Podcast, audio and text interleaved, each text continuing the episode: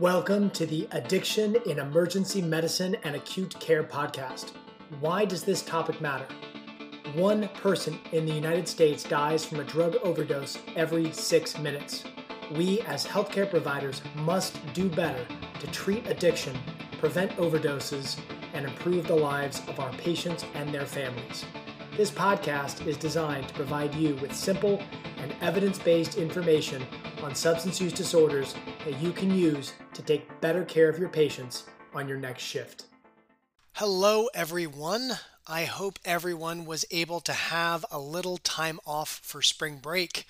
Schools in my area have been out over the last few weeks, and it's great to get back for another episode of Addiction in Emergency Medicine and Acute Care. Dr. Casey Grover here once again as your host. This episode will be on the topic of kindling in alcohol withdrawal. Now, you may not have heard about this, but hopefully by the end of this episode, you'll feel like you have a good understanding of this topic and why it matters. I personally did not know anything about this phenomenon until last year when I really began focusing on addiction more prominently in my practice. As always, we'll be keeping things evidence based. Unfortunately, there's not a ton of literature on this topic, but I was able to find a few good articles. Let's dig into our first article on this topic. It's entitled Alcohol Withdrawal Kindling. It's from the journal Psychiatry in 2005, and the lead author is Vania Modesto Lowe. The authors open the article by providing some background on the topic. They report that alcohol dependence, and remember this is from 2005, so some of the numbers may have changed since then. They report that alcohol dependence affects 14% of Americans. Chronic heavy consumption of alcohol leads to adaptation of the central nervous system. This is something that we are all familiar with we know that chronic alcohol use leads to downregulation of GABA and upregulation of glutamate, which is the reason why people get alcohol withdrawal when they abruptly stop heavy alcohol consumption. But there's more to the story. The authors point out that alcohol withdrawal doesn't just represent unbalanced neurotransmitters, there actually may be some neurotoxicity when alcohol withdrawal is experienced. And this brings the authors to discuss the phenomenon of kindling in alcohol withdrawal, which is the subject of this episode of the podcast. The authors state that the kindling hypothesis suggests that multiple episodes of alcohol withdrawal not only cause neurotoxicity, but also cause cumulative changes in neuronal excitability. This leads to the phenomenon of neural sensitization, also known as kindling, in which each subsequent episode of alcohol withdrawal is worse than the previous. Let's take a minute to wrap our heads around this. This, to me, makes clinical sense. I see the worst withdrawal in patients who have been drinking the longest and the heaviest, who therefore most likely have had the most episodes of alcohol withdrawal given the duration and the amount of alcohol consumed. And the hypothesis here is that alcohol withdrawal is neurotoxic and leads to sensitization of neurons in the brain, so that the next time withdrawal is experienced, those neurons are sensitized to alcohol withdrawal and then more rapidly activated, so that withdrawal is more severe than the previous episode. Okay, back to the paper. The authors move on to do a bit of a deep dive into the history of the kindling phenomenon. Apparently, this concept comes from epilepsy in animal models. Interestingly, neural sites that don't have any epileptogenic effects, when stimulated over time, will develop seizures. Applying this to alcohol withdrawal, repeated episodes of alcohol withdrawal provides a similar stimulus to neural sites.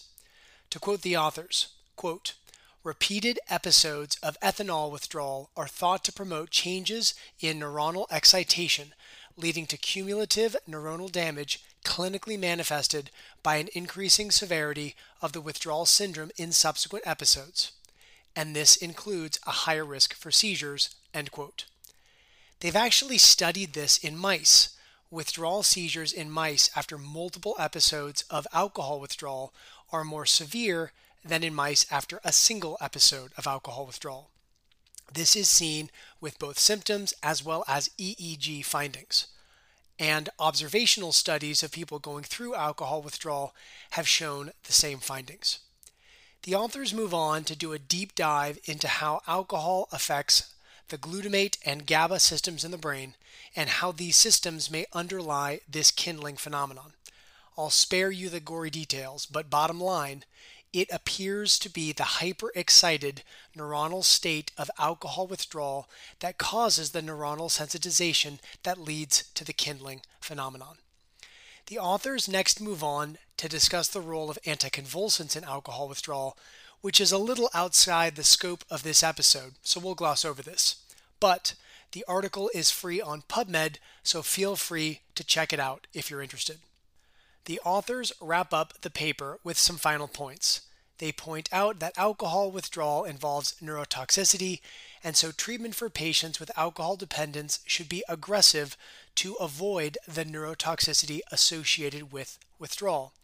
It is unclear if aggressive treatment can actually suppress this kindling phenomenon, where each successive episode of alcohol withdrawal is worse than the previous, but aggressive pharmacologic treatment to treat withdrawal may reduce the neurotoxicity of withdrawal and therefore the potential for kindling by reducing the severity of withdrawal symptoms and neuronal hyperexcitability. All right. Well, that paper was a bit more basic science oriented than our usual material, but that was really helpful and interesting. Alcohol withdrawal is a state of neuronal hyperexcitability that hyperexcitability is damaging to neurons. The damage makes them more sensitized to withdrawal in the future, so each successive episode of alcohol withdrawal is worse than the previous. Now, let's dig in to the second paper on this topic. It's entitled Kindling in Alcohol Withdrawal, and it's from the journal Alcohol Health and Research World. It was published in 1998, and Howard Becker is the sole author. It's a bit of an older article, but it gives a great overview of the topic. Since there hasn't been much research on this topic, I think it's still relevant. Now, the author gives a great summary right at the beginning of the abstract, and I'm going to lead in to this paper with that summary. Quote In many alcoholics, the severity of withdrawal symptoms increases after repeated withdrawal episodes. This exacerbation may be attributable to a kindling process. Kindling is a phenomenon in which a weak electrical or chemical stimulus, which initially causes no overt behavioral responses, results in the appearance of behavioral effects such as seizures when it is administered repeatedly. Both clinical and experimental evidence support the existence of a kindling mechanism during alcohol withdrawal. End quote. Now, at this point, I want to take a brief aside and talk about the term kindling itself. Why is it called kindling? For this, I had to go to an internet search, and I found the answer on the website alcohol.org. So it turns out that the initial researcher who found that he could induce seizures in mice brains by repeatedly stimulating them referred to the ability to induce seizures as kindling epilepsy. That still didn't make sense until I looked up the word to kindle in the dictionary. According to Merriam Webster, to kindle is to stir up or to bring into being.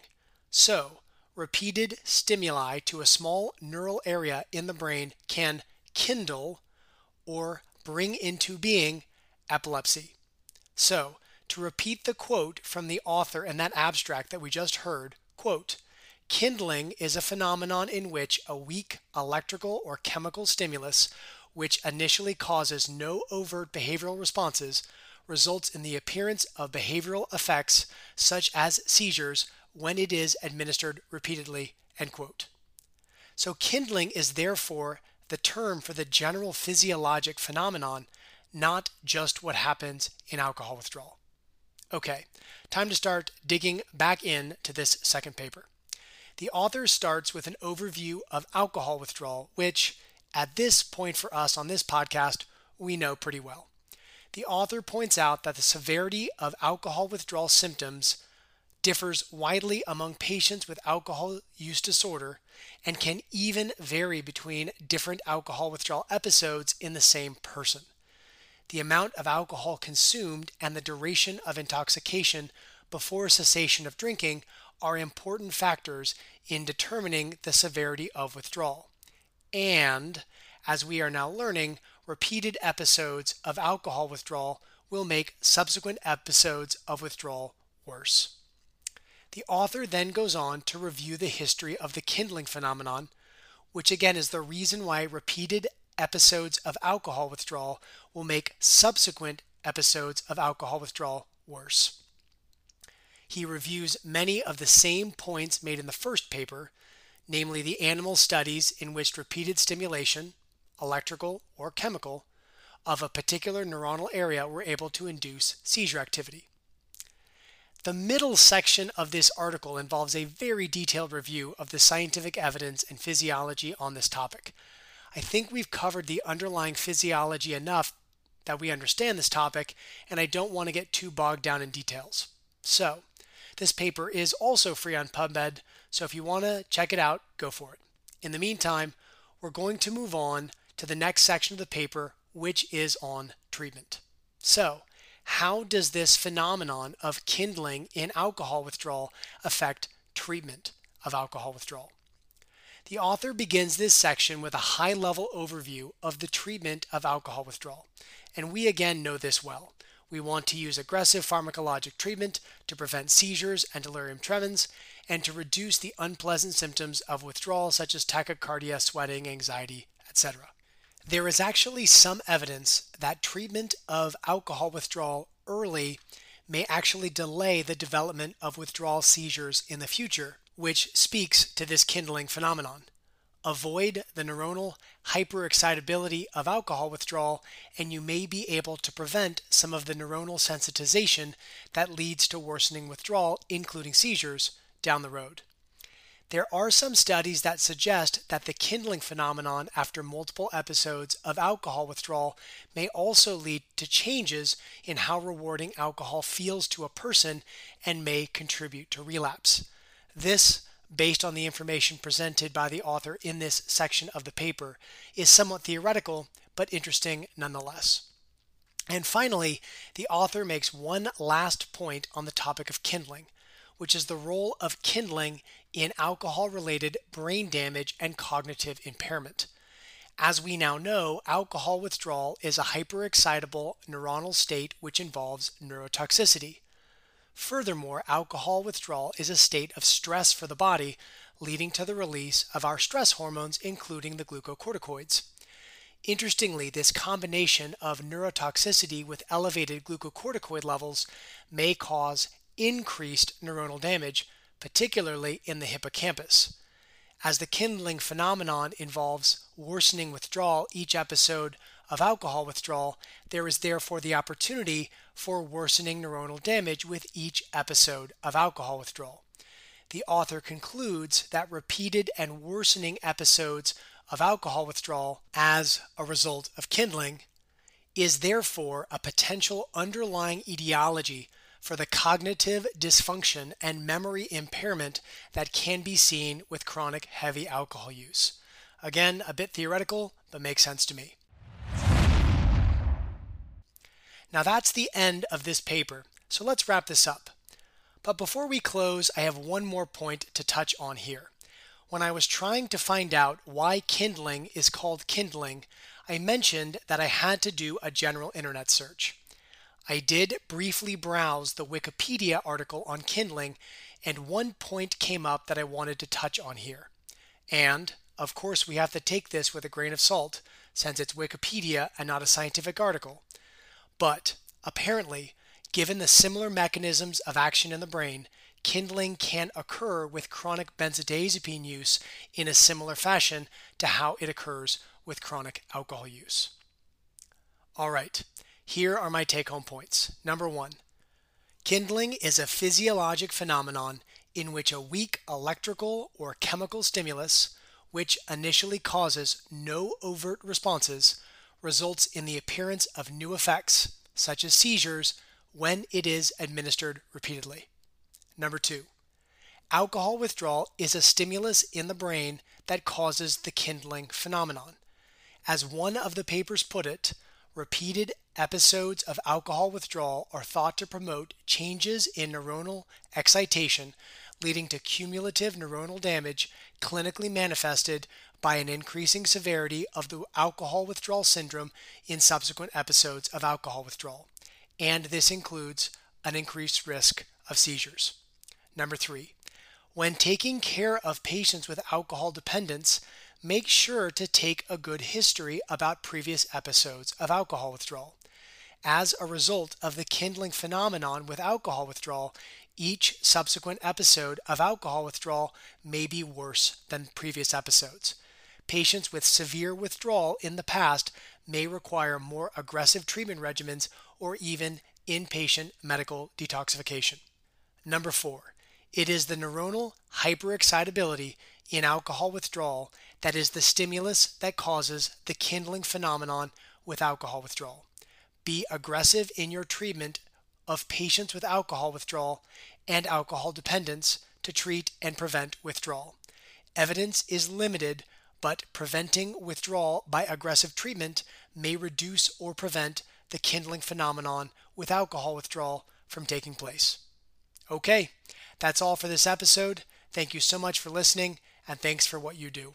And don't forget, treating substance use disorders saves lives.